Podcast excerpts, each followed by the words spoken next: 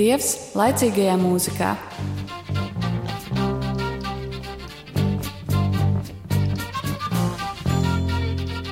Jānis Pāvils II vēstulē māksliniekiem raksta: Katra patiesa mākslinieciska intuīcija iziet ārpus tā, ko uztver maņas.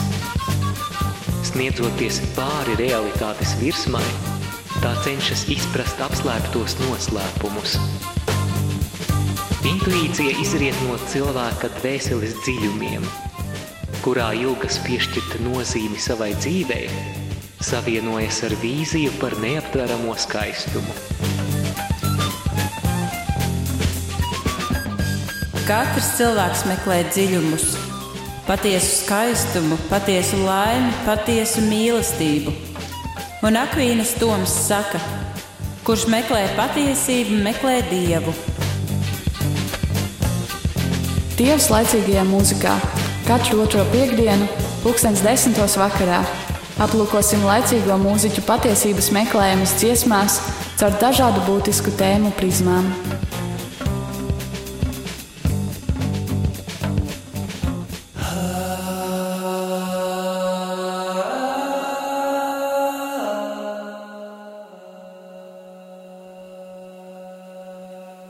Darbie rādījumi, arī Latvijas klausītāji!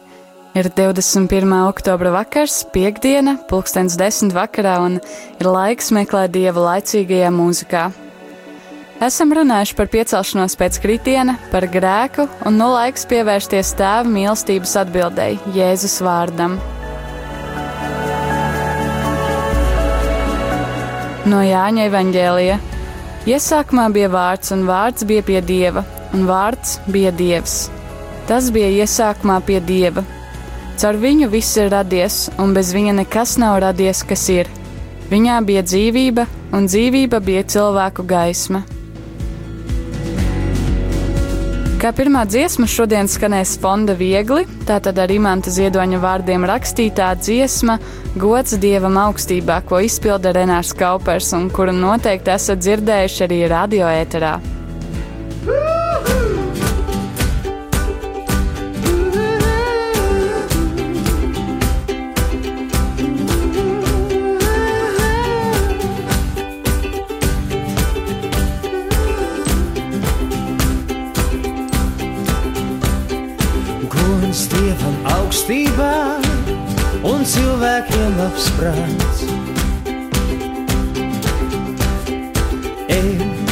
Es, es neesmu šai dzīvē maldināts, bet pats es esmu bijis nomaldījis, jo savas gribas vien man ceļš bija vies. Un ja es tagad stāvu nesabies, un augu te kā skaisti stādīts tāds, kungs dievam augstībā un cilvēkiem labs prāts. Kungs dievam augstībā un cilvēkiem labs prāts. Es esmu piedzimis kā skaņa vārdā un tālāk latviski jau nākamajā kārtā. Kad mīcā karais sauciens skan vai pārtā, es pieceļos man piecelties liekās. Gods dievam augstībā un cilvēkiem labs prāts. Gods dievam augstībā un cilvēkiem labs prāts. man jāpastāv, kas manas lietas kārtos. Stāv cietums sargs un erceņķelis vārtos. Viens nelaiž prom, bet otrs nelaiž iekšā. Es vēl te pastrādāšu vārdu priekšā. Gods dievam augstībā un cilvēkiem labs prāts. Gods dievam augstībā un cilvēkiem labs Dievam augstībā un cilvēkiem labs prāts. Gods Dievam augstībā un cilvēkiem labs prāts. Un kur tu ej, tev ceļš, un kur tu ej, tev ceļš ir gaismas klāts.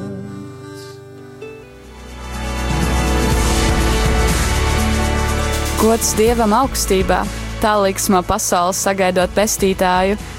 Par Kristus nākšanu pasaulē noteikti parunāsim tuvojoties Ziemassvētkiem, bet tagad pārdomāsim Jēzus dzīvi un viņa vārda spēku.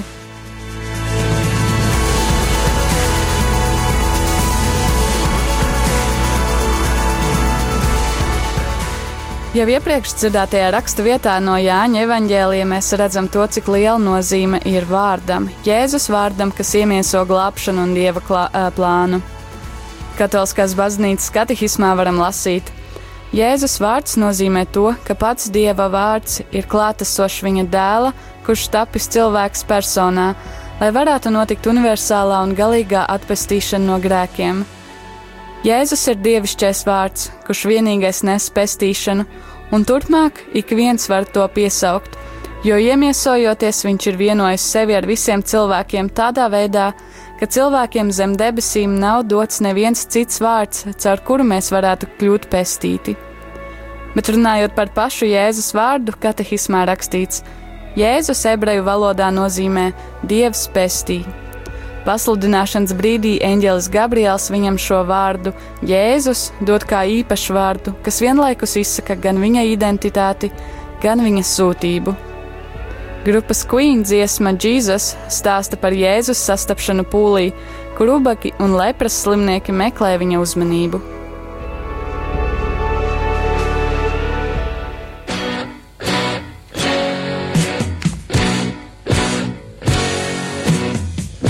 Then I saw him in the crowd. A lot of people had gathered round him. The beggar shouted, the lepers called him. The old man said nothing, he just stared about him. All going down to see the Lord Jesus. All going down to see the Lord Jesus. All going down. Then came a man before his feet he fell. Unclean, so the leper rang his bell. Felt the palm of a hand touch his head.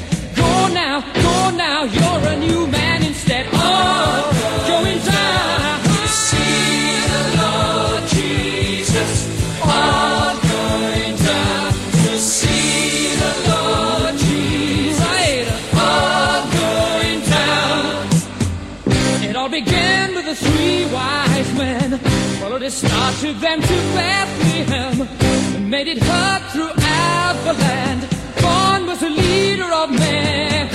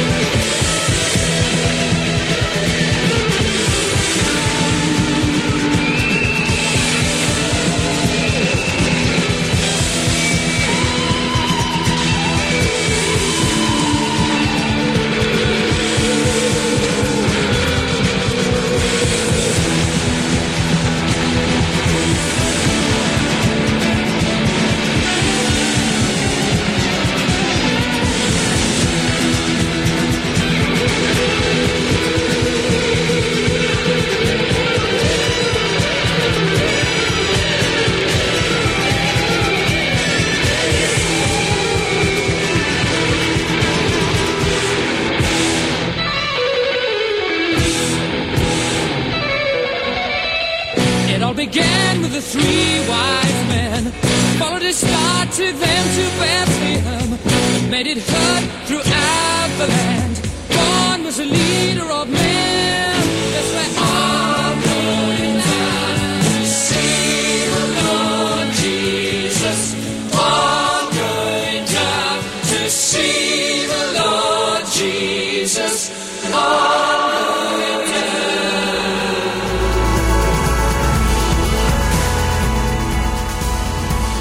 Kāds vīrs, nešķīsts lepras slimnieks, nokrīt pie Jēzus kājām, un viņš jūt, ka kāds pieskars viņa galvai un saka: Dodies, tu tagad esi jauns cilvēks. Un šis stāsts, kā teikts dziesmā, sākās ar trim gudriem, kuri sekoja zvaigznei. Tie bija pirmie sekotāji, kas izvēlējās meklēt Jēzu, cilvēces līderi. Par dziedināšanu Katoliskās baznīcas katehisms raksta šādi: Slimnieki cenšas viņam pieskarties, jo no viņa izgāja spēks un visus izdziedināja. Redzot tik daudz ciešanu, Kristus ir aizkustināts un ļauj slimniekiem ne tikai sev pieskarties, bet viņu postu dara par savējo. Viņš ņēma uz sevis mūsu vājumus un nesa mūsu kaitas. Ne visus slimniekus viņš dziedināja. Viņa sniegtās dziedināšanas bija zīme dieva valstības atnākšanai. Tās vēstīja par daudz dziļāku izdziedināšanu, par uzvaru pār grēku un nāvi caur Kristus pasku.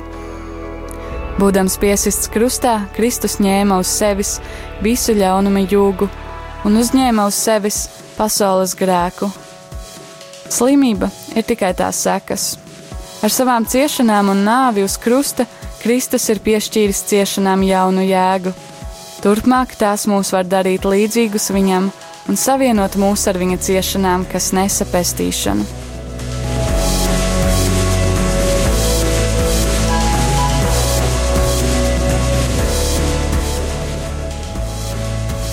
Nākamā dziesma - Vana Morisona izpildītā Whenever God Shines His Light on Me, jeb kad vien Dievs mani apgaismo. Tā patiesībā ietver ļoti konkrētu stāstu par attiecībām ar Dievu. Kad es pavaros aug uz augšu, pat vistumšākajā naktī, es zinu, ka viss būs kārtībā. Kad es sniedzos pēc viņa, viņš ir tur. Kad es esmu tik vientuļš, cik vien varu būt, es zinu, ka Dievs dos man savu gaismu. Sniedzies pēc viņa, turpina dziedāt Vans Marisons. Viņš būs tur, ar viņu tu vari dalīties savās raizēs. Viņš tevi pacels un noliks tavas kājas atkal uz zemes.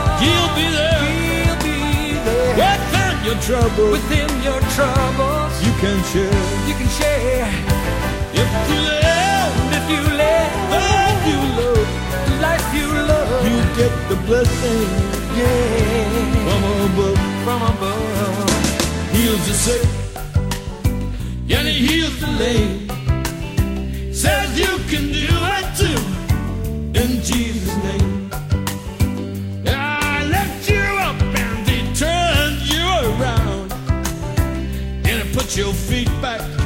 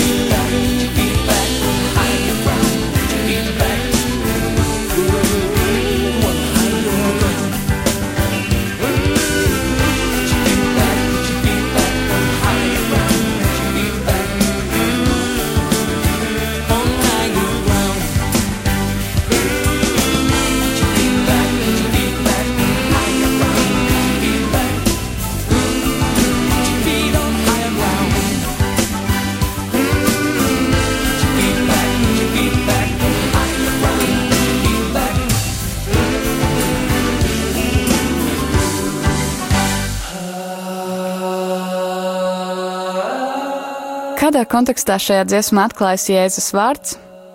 Vans Morisons dzied.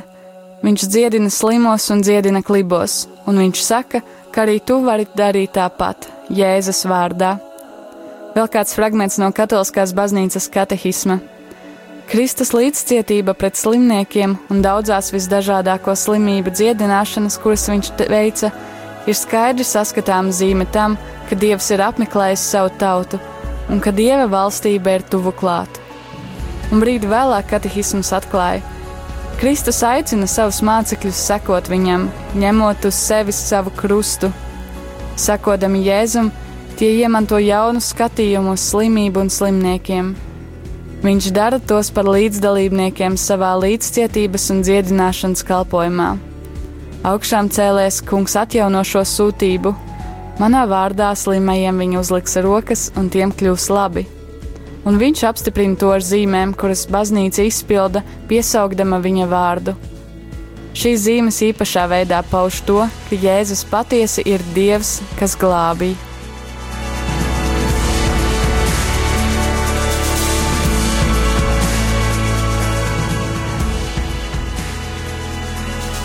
Sufjana Stevensa dziesma John My Beloved, latviski mans mīļotais Jānis, ietver atsauces uz Jēzus draudzību ar viņa mācekli Jāni. Dziesmā ir tik daudz simbolikas un atsauču, ka ir vērts to daudzas reizes pārlasīt, kas jādara katram pašam. Bet vārdi, ko varam paturēt prātā, klausoties dziesmā un kas izskan dziesmas noslēgumā, Jēzu, tu esi man vajadzīgs, esi man blakus, nāc, pasargā mani! Savukārt kādā citā vietā Jēzus tiek uzrunāts kā Jāņa mīļotais.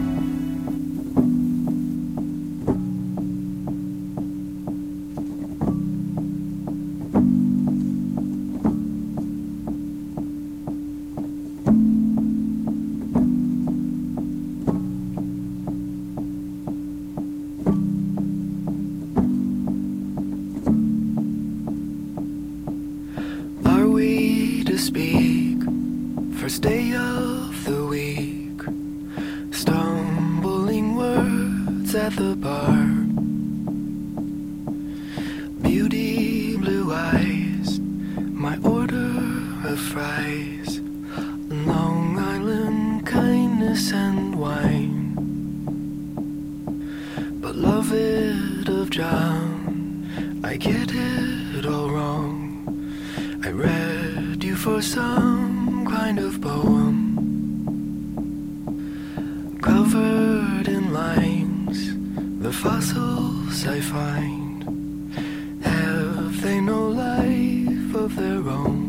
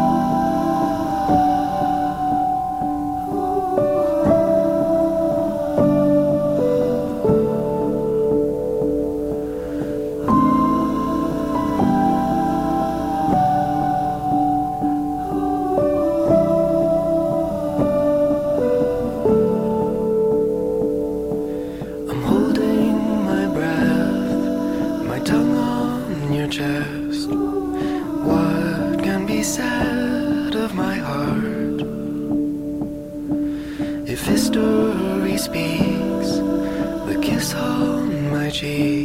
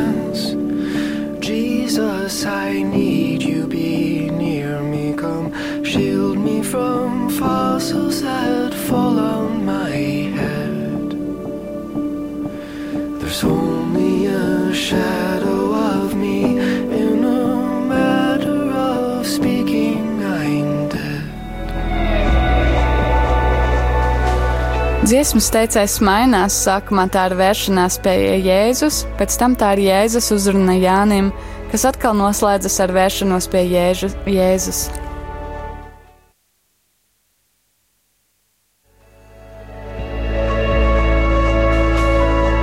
Dziesmas teicējs mainās. Sākumā tā ir vēršanās pie Jēzus, pēc tam tā ir Jēzus uzruna Jānim, kas atkal noslēdzas ar vēršanos pie Jēzus. Jānis bieži tiek saukts par mācekli, ko Jēzus mīlēja. Sastapšanos ar šo mācekli varam lasīt piemēram pēdējo vakariņu sižetā Jāņa evaņģēlija 13. nodaļā. To sacīs Jēzus garā satriekts liecināja un sacīja: Patiesi, patiesi es jums saku, viens no jums mani nodos Mācekļi paskatījās cits uz citu, neziņā, par kuru viņš runā. Viens no mācekļiem sēdēja pie Jēzus krūtīm, to Jēzus mīlēja. Tam Sīmanis Pēters pamāja un saka viņam: Vaicā, kurš tas ir, par ko viņš runā?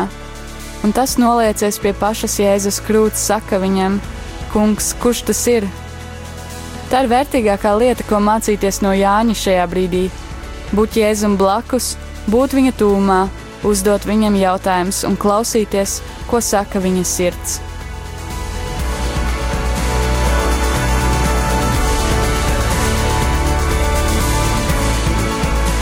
Arī nākamā dziesma runā par Jēzus attiecībām ar līdzcilvēkiem, šoreiz ar viņa māti Mariju un apakstuli Pēteri. Dziesma Weeping Mary, jeb raudošā Marija, ko izpilda Sems Amidons, tā ietver sastapšanos ar Jēzu dziļās grūtībās un tajā pa pašā laikā, kā to uztveru es, izvēli viņu slavēt.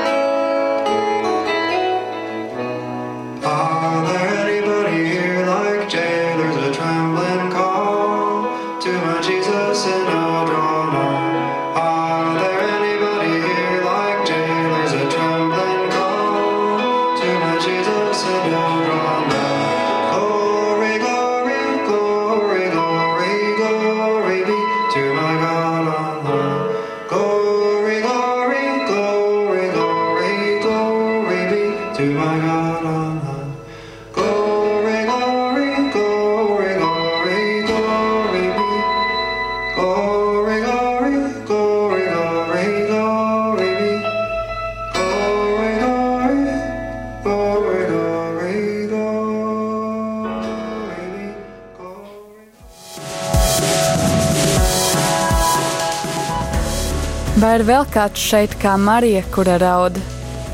Sauc pēc Jēzus un viņš tuvosies. Vai ir vēl kāds šeit kā Pēteris, kurš grimst, bet tu sauc uz Jēzu un viņš tuvosies? Gods lai ir Dievam visaugstākajam. Tas man personiski saistās ar Dieva apsolījumu Jeremijas grāmatā 29. nodaļā.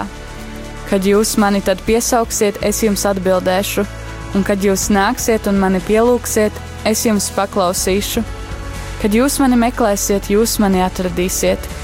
Ja jūs no visas sirds mani meklēsiet, es būšu atrodams. Tā saka tas kungs.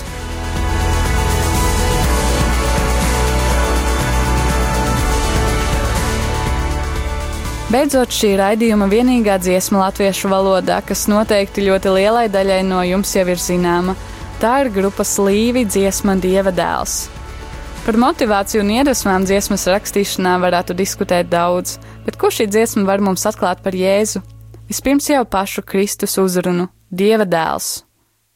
Katoliskās baznīcas katehismā varam lasīt: Vārds tapis miesa, lai šādi mēs pazītu Dieva mīlestību. Dieva mīlestība uz mums ir parādījusies ar to, ka Dievs sūtīja pasaulē savu vienzimušo dēlu, lai mēs dzīvotu ar viņu.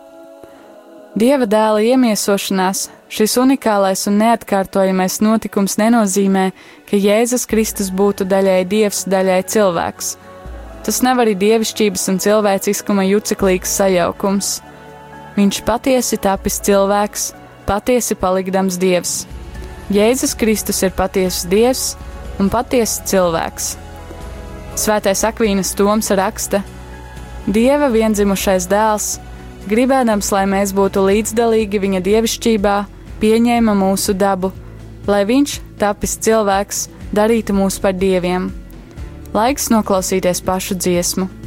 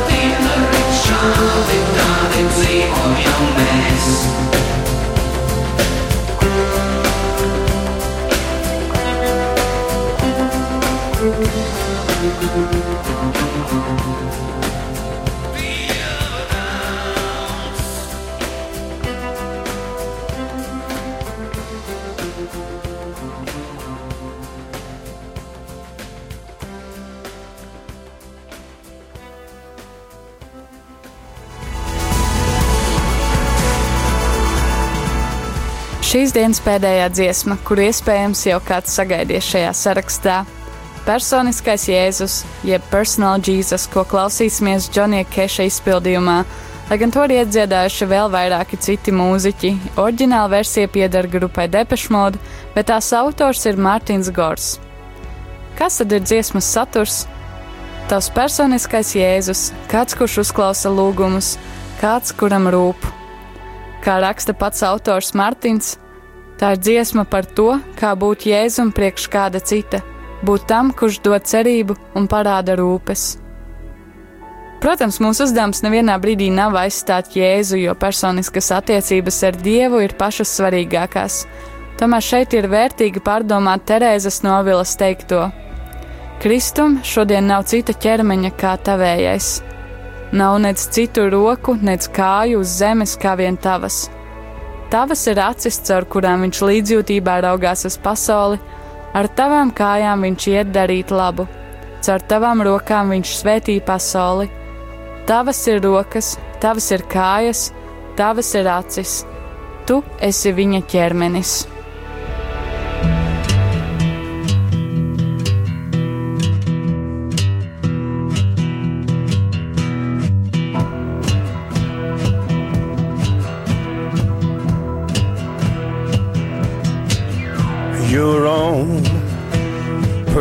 Personal Jesus. Someone to hear your prayers, someone who cares. Your own personal Jesus. Someone to hear your prayers, someone who's there.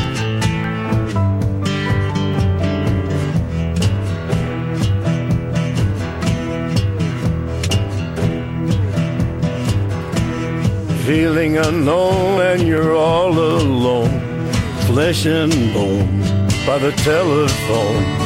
Lift up the receiver, I'll make you a believer.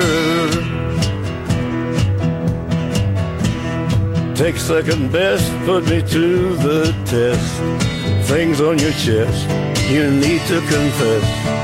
I will deliver, you know I'm a forgiver.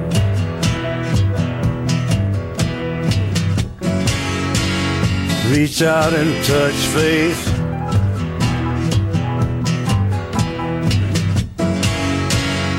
Reach out and touch faith. Your own personal Jesus. Someone to hear your prayers, someone who cares. Your own personal Jesus. Someone to hear your prayers, someone to care.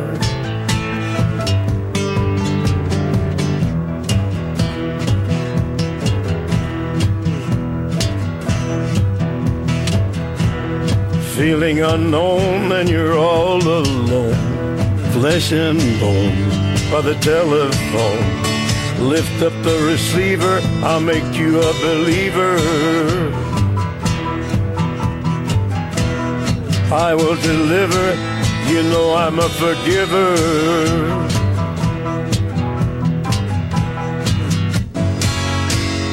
Reach out and touch faith.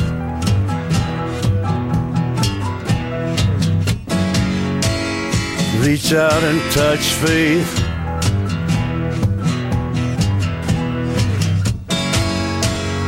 Reach out and touch faith.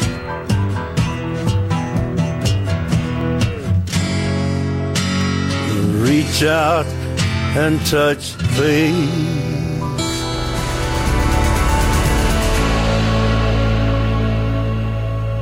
Es ceru, ka arī tev šīs septiņas dziesmas palīdzēja ko vairāk aizdomāties par Kristus vārdu un tā nozīmi mūsu dzīvēm Tas nav nekas jauns. Tie ir svētie raksti, katoliskās baznīcas katehismas, tie ir svētie, kas mums tik daudz atklāja, un daļa no tā atspoguļojas arī šajās dziesmās.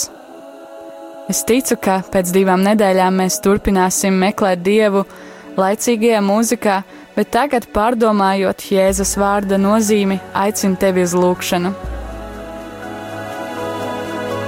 Debesu Tēvs, es slavēju tevi par Jēzu Kristu, kurā tu esi piepildījis savu mīlestību, kurā tā ir tapusi pilnīga. Slavēju par Jēzus vārdu, par iemiesojušos vārdu, kas ir nācis pasaulē un caur kuru mēs esam glābti. Kungs, lai piepildās tava glābšana manā dzīvē. Es vēlos būt tās liecinieks, un es vēlos būt tava vārda liecinieks.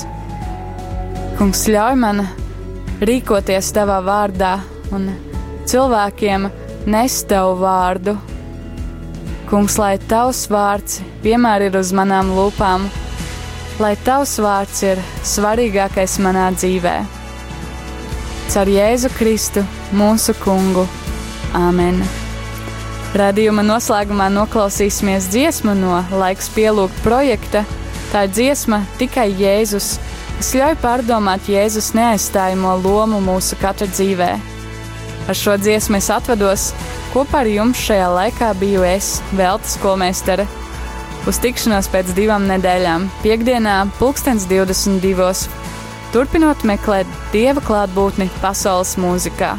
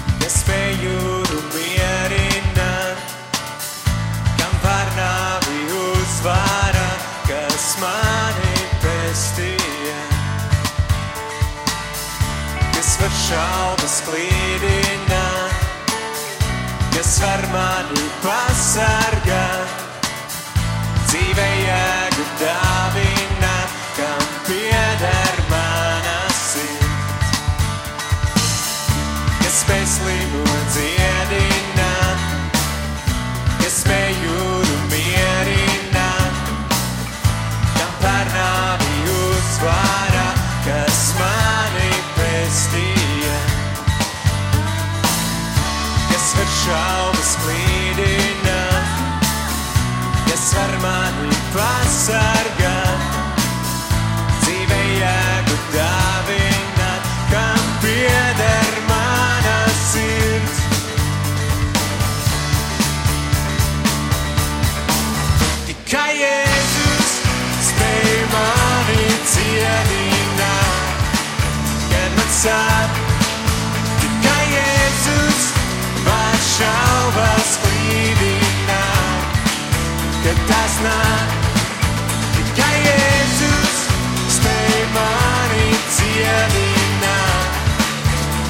side.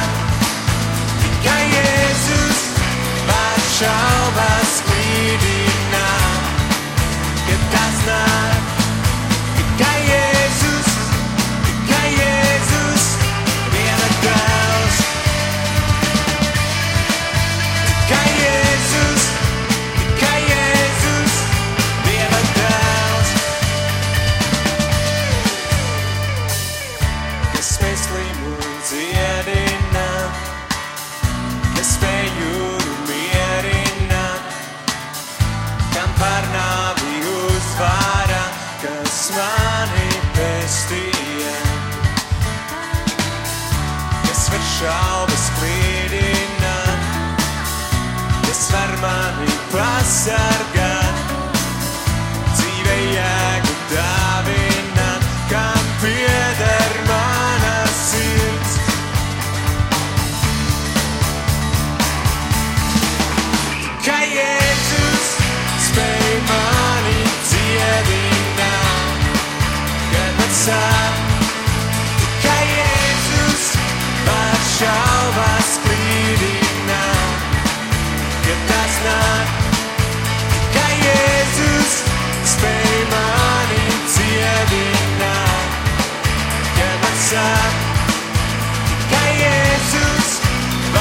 shall pass with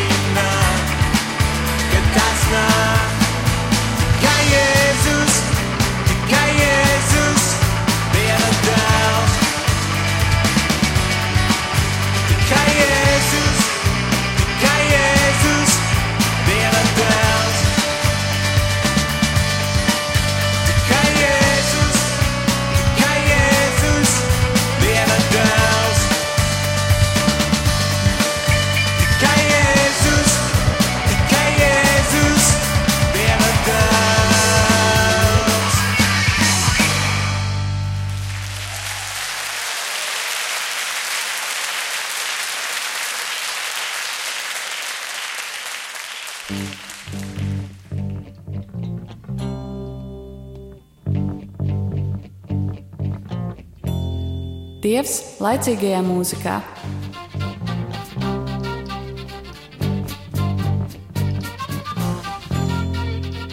Jānis Pāvils II vēstulē māksliniekiem raksta: Katra patiesa mākslinieciska intuīcija iziet ārpus tā, ko uztver maņas. Sniedzoties pāri realitātes virsmai, tā cenšas izprast apslēptos noslēpumus. Intuīcija izriet no cilvēka dvēseles dziļumiem, kurā ilgas piešķirta nozīme savai dzīvei, savienojas ar vīziju par neaptveramo skaistumu. Katrs cilvēks meklē dziļumus, patiesu skaistumu, patiesu laimi, patiesu mīlestību. Un Akvīnas Toms saka, kurš meklē patiesību, meklē dievu. Dievs laicīgajā mūzikā katru otro piekdienu, pulkstens desmitos vakarā. Aplūkosim laicīgo mūziķu patiesības meklējumus dziesmās caur dažādu būtisku tēmu prizmām.